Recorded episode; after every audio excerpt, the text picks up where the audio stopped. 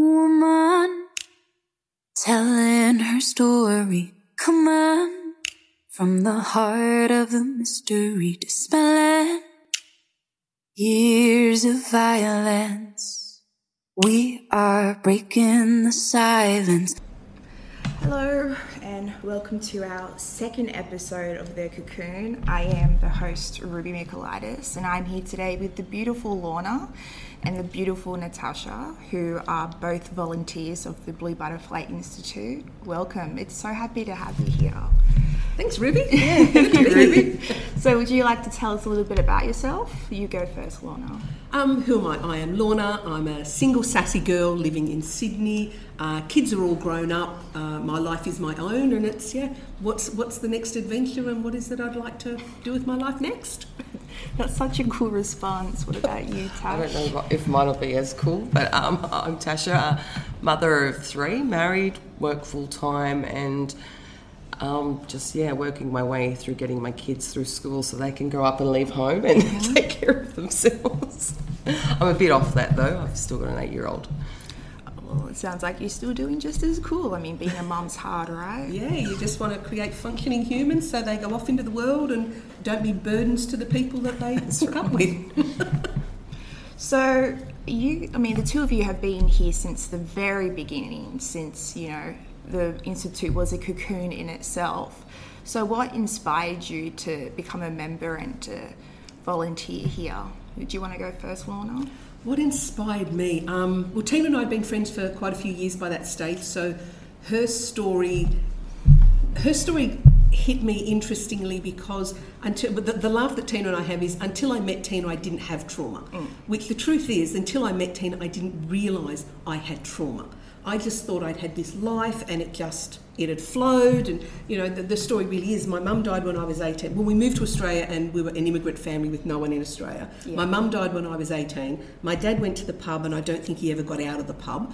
Uh, six maybe be lucky if he was a couple of months later he, he had a new a new girlfriend who became his wife and within six to 12 months we lost dad as well because he'd just gone off to this new family. Yeah. um, children that were born by cesarean section. Like there was just all this stuff, and I'm going, but it's just life. There, There's no mm. trauma there. This is just normal. So meeting up with Tina and sort of hearing her story, and then re- recognizing, realize other people have these things that really are traumas. Didn't but didn't discount from mine. So that sort of started me on that journey to find out more what Tina did, recognizing I had friends that had been sexually assaulted as, as young children and how I handled that and how it was a completely non-spoken about. Yeah.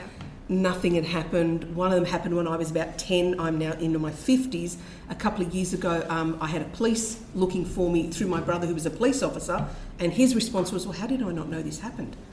Because no one spoke about it. Yeah. It was completely, I don't think my parents, I don't remember my parents talking about it ever again. Yeah. And the next day it was, stay close to home. You still had the key to the door around, around your neck on a piece of wool. No one was staying home to look after you. Yeah. Just stay together and you'll be okay type stuff. Yeah, yeah, that buddy system. Yeah. Yeah, yeah, and look, we, we were kids, like we were little. Uh, so yeah, so coming into that space and seeing that people have this and it's real. I haven't had it happen to me, but I have a space that I can support. Yeah. I have a space that I can give back, and I can give to people who do need the support with the skill set I've got, and that's kind of how I kind of ended up here. I mean that's I mean that I mean that timeline is amazing to listen to. But I think it's also really important to gain that different perspective because yeah, you, you know, you are not a survivor but yet you still contribute so much because you have that different perspective. Thank you. Yeah, and and I, you know, I, I had a kind of a, a therapy type business of my own, so I can also help in that space with mm-hmm. actually working with the survivors and all their, their children, all their families, and I can give that support in, in that space too to the institute. Yeah. And also a grants funding. I've got a background in grants funding, so that's sort of my little baby is to look at you know where can we get money to do some programs and projects, and yeah, start to grow who we are. Yeah, exactly. You know, I completely support that, and I think it, I'm so happy that you're also part of the institute and volunteering. what about Rose. you, Tash? So yeah, um, mine's not not a similar story, but it's sort of the same kind of vein where I don't have the lived experience. However, I have I know people who do, and since joining the institute, actually more people have disclosed to me their stories. Um, And while they're still not ready to openly talk about it, it's sort of like I know that this is a way to get them to where they need to be or where they might want to be. Um, I met Tina randomly a, a while ago, and we just started following each other on Facebook. And then she and I always wanted to, and you know, parallel to that, I always wanted to do something, something a bit more than just my work, mum, wife.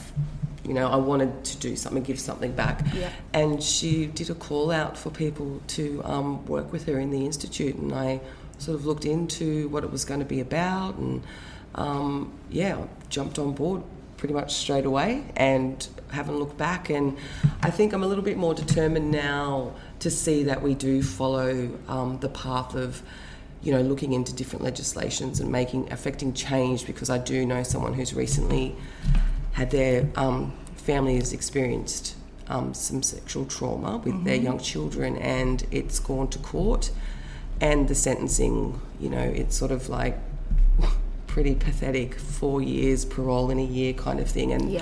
these kids and this family is going to live with that for a lot longer and Yeah. be dealing with the trauma of that for a lot longer than four years you Yeah. know. so it's that has kind of affected me recently just seeing that family go through that Yeah. and yeah so there's a lot more determination and i know i'm in the right place Yeah, yeah, exactly. And that surprised me as well, coming to work with. So recently, I have worked with one of the, the mothers of a child that has, has is now a survivor and is working through through some stuff of his own.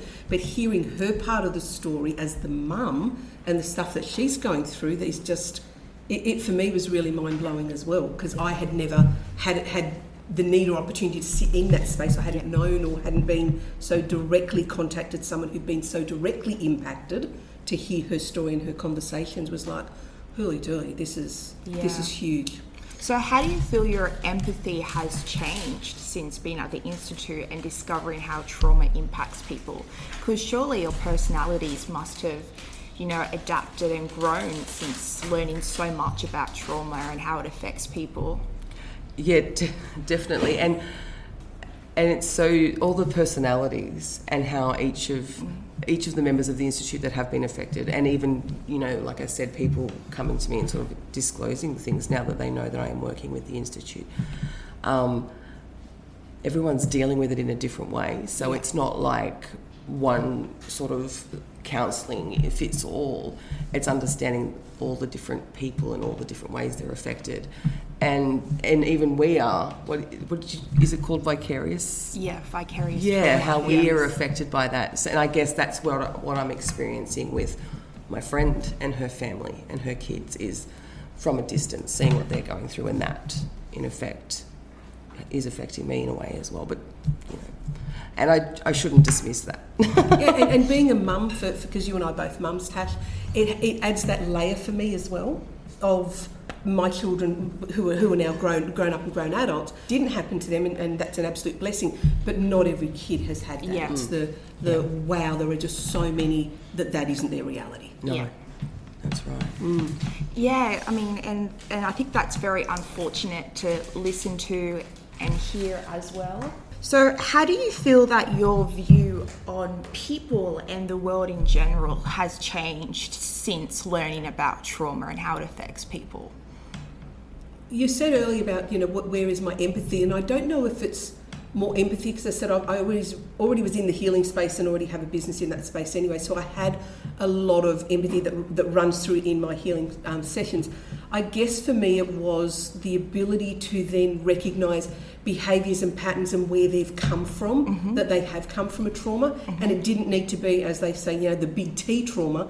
Enough little ones or even one little one impacts behaviour so significantly for people. Mm-hmm. So it gave me a, a different lens to see people's behaviour in the people I work with, Yeah. of where it's come from, what's happened, what happened to them, and, and how that's not just changing the behaviour today. There needs to be an element of the resolving and the, the clearing, or, whatever the language you want to use is, of the thing that happened to them Yeah. and being able to shift that. So it's not necessarily the empathy, it's the, yeah, it's a different lens I've been able to put on the people I work with and, and just people you see in general of, you know, oh, you know, they've just got some stuff going on. Well, you know, for some people, shit, they have. Got some serious stuff that they've got going on because it's still story in their head and it's still it's still very real to Yeah. them today. Yeah. Yeah, I think that's my sort of perspective as well because I've always been in tune with that emotional intelligence and that, that everyone's got a story and people act in a particular way and then their behaviours change and you kind of need to understand okay something's happened and you know you can refer to that as they've been triggered by something so their behaviours might change but it's just being aware of that and just taking a moment to not you know, like if you if you have an interaction with something and they might piss you off, it's understanding why are they behaving that way and Yeah. not reacting, like accepting, trying to understand where they're at and work through that. And I've always been like that, and like I said, I, I really wanted to be involved with something that gave back to community and helped people. And I think this is as good a place Yeah. any. And the group of people that work with the institute are amazing. Absolutely. I learn every time. Like I think you think you know things, and then you come and sit and talk, and yeah. And- and- you walk away emotional and, and a little bit drained, but uh, feeling okay. Like you know what I mean? Yeah, and I know you and I kind of struggled a little bit at the beginning Mm. when there was disclosure in the room and there was people sharing their story Yeah. who had had the direct, you know, impacts of, of the trauma or had had or were survivors or you know were, were dealing through that, and you and I weren't, and we were like this. So what are we doing here? Yeah, Kind of out, feeling like outsiders. Yeah, Like, Yeah, yeah, yeah. And why am I here? Because I haven't had what you've had. So how can I help? And where can, where can I add value? Given that you, as I said, there was a number of people that had you know, shared their story. It was like wow, like, Mm. Really and that's when it came up of I, I hadn't had trauma. Well, I have. It just wasn't that one. Yeah. yeah. that was. A, I remember you and I having that discussion, Tash. Yeah, yeah. And it's good to, to know. So, and like Lorna, you've said you, you've got um, the counselling side of things and you contribute in that way. And, you know, mine is administratively, but it's still, you know, bringing everyone together and Yeah. all that admin side of things that co- go with a not for profit. Um, that's where I can contribute in, in what I do in my normal life. And that's also significantly important to have that practical step and those practical parts as well. So I so I'm very ensnared by the like the vicarious trauma that's kind of embedded in my brain. So obviously like you said you're both non-survivors but yet you have listened to so many stories and like so many recounts and of what people have gone through. How do you take care of your mental health and how do you kind of not let it um, affect you emotionally to an extent? How do you not let it kind of bring you down in a way? Um, for me, I am the tapping queen, so I'm always going to do EFT tapping. That is my thing. People cannot see me tapping on screen, I know. Uh, so tapping for me is is my downtime, um, and that's how I process. Yes, there've been some um, committee meetings where I've sat there and gone, "Are you guys kidding me? Like, surely this doesn't happen in people's lives, or it hasn't." And that incredulous sort of side of this is real, Lorna, and then I have a debrief later. Yeah. So I've, I've had to put in place a debrief um, through the institute f that I've got a place to go. Hey, this has happened, or this client said this, and particularly institute clients being able to have a debrief place that it's not just all me and, and me processing; it's Mm-hmm. letting it go and be able to release. And yeah, that debrief for me is really, Yeah. really important. Yeah, and to our listeners, I think it's, it's also really important for you to know that we do have these kind of mental health sessions for the volunteers. And so that way we can also keep our mental health and also take care of ourselves so we can help you more um, and, you know, kind of spread our word around. What about you, Tash? How do you kind of make sure that you take care of yourself emotionally and mentally? Well, I probably don't. I, I kind of I love your honesty. well, let's, I'm I'm not going to be. I'm not going to say I'm perfect with how I care Yeah. for myself. You know, and you know, I have counselling that I do for just general life stuff, and and that sort of encompasses the work that I do with the institute as well. I mean, I often talk to Tina.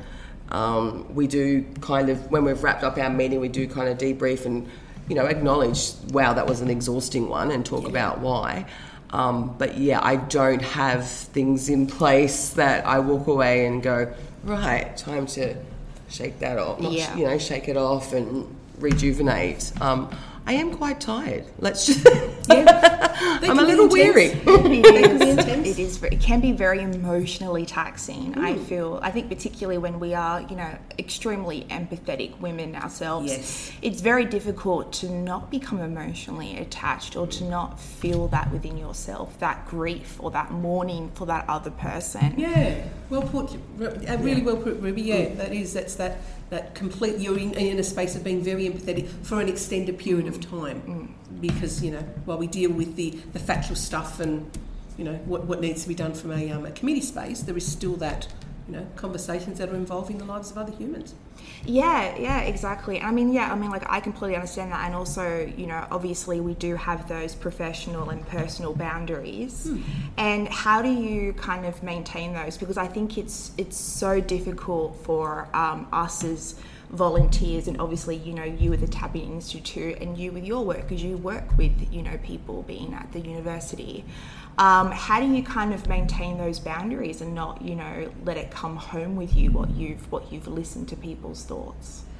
From the committee space or from a private space, let me go to the private space. Unlike Tash, I haven't had people who have come and disclosed to me. Really? I, no, I've had none of that at all since I've been with the institute. I've made no secret that I'm here. I, it, it, it's everyone would think most people in my, my world know, and I've had no disclosures. So nothing has changed in terms of people contact and what they come to talk to me about at all.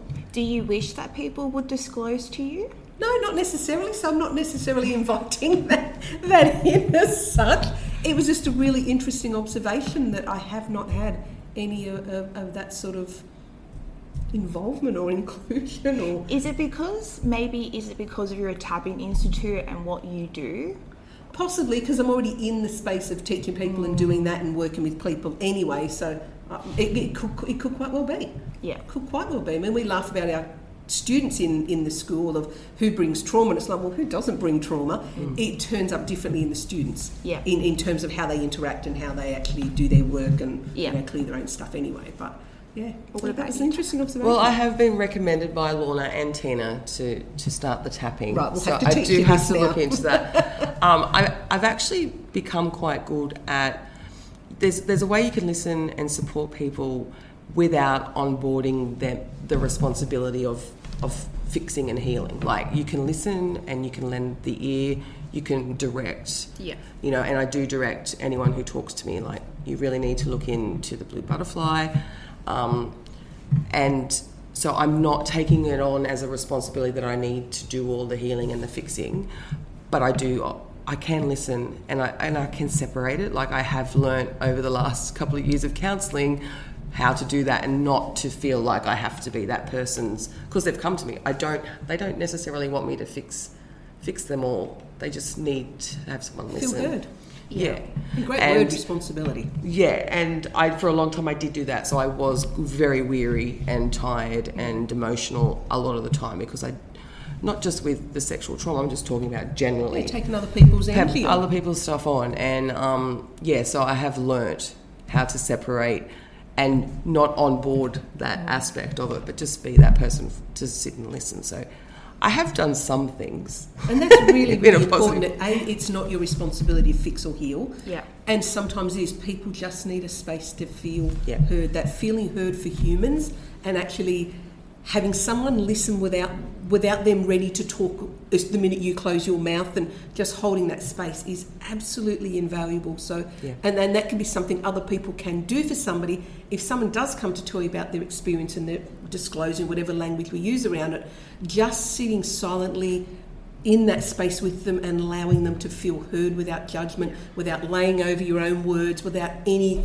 just listening to them Yeah. can make the biggest difference in a human life because somebody feels heard. And when you don't have the the same sort of experience as them, you can't really offer. Them. I don't feel I can give them the advice they need. So I am just Yeah. that person to sit and listen.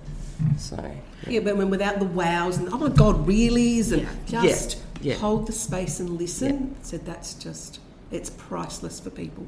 And I feel like that's really important for our listeners to understand that you don't need to have these amazing qualifications. Sometimes you just need to listen and say, hey, I believe you.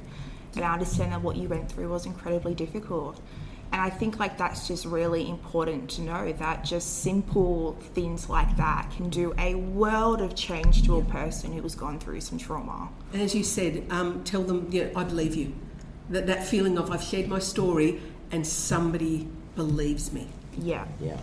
And our final question for this episode what advice or words of wisdom would you have for someone who wants to be a part of the institute as a survivor, as a member? What would what advice would you give? I think it's important that if you want to volunteer for a not for profit, and we are small, but we are emerging and potentially, you know, it is going to take up more of our time. You need to know that you've got the time available. Yeah. Like it, be co- commit. Like only commit what you can. Like don't overcommit. You don't want to sort of let yourself down, let the institute down. Like that was you know, we were asked most recently, you know, are we still able to commit to what we're doing with the institute? And, you know, some people unfortunately weren't able to, um, and the, the people that are still here were able to continue. And I can give more, but I know that there will be a limit, Yeah. you know. So it's about making sure that you're not overcommitting. You know, give what you can. Yeah. Hmm. 100% do it if you want. Yeah, I'm, I'm all up for it too. Yeah, do it. like, don't um, hesitate, but make sure that you, you can. Yeah. You've got that.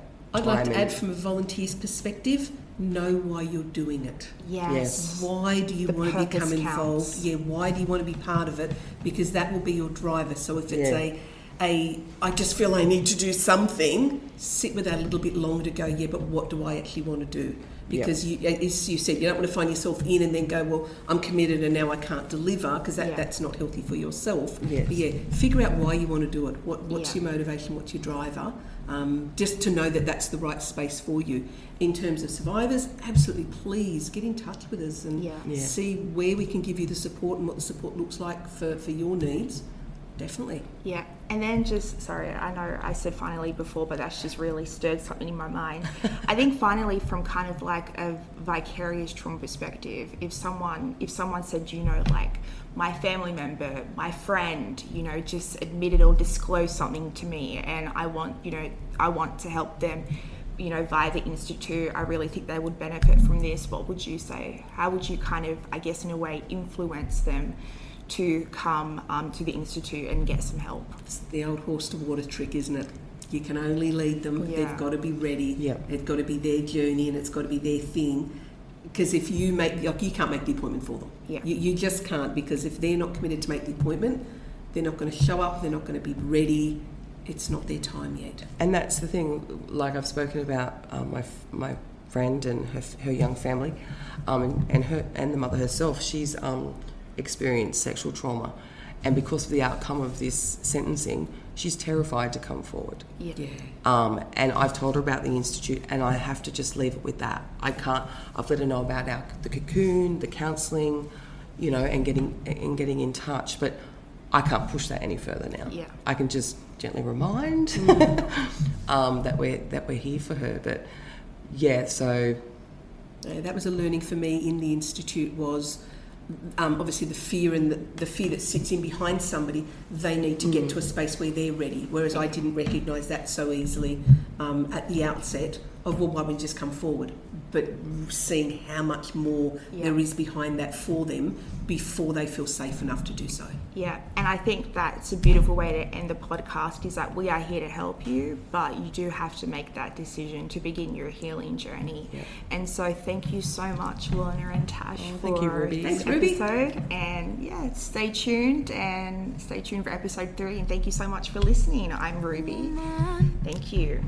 Telling her story. Come on, from the heart of the mystery, dispelling years of violence. We are breaking the silence,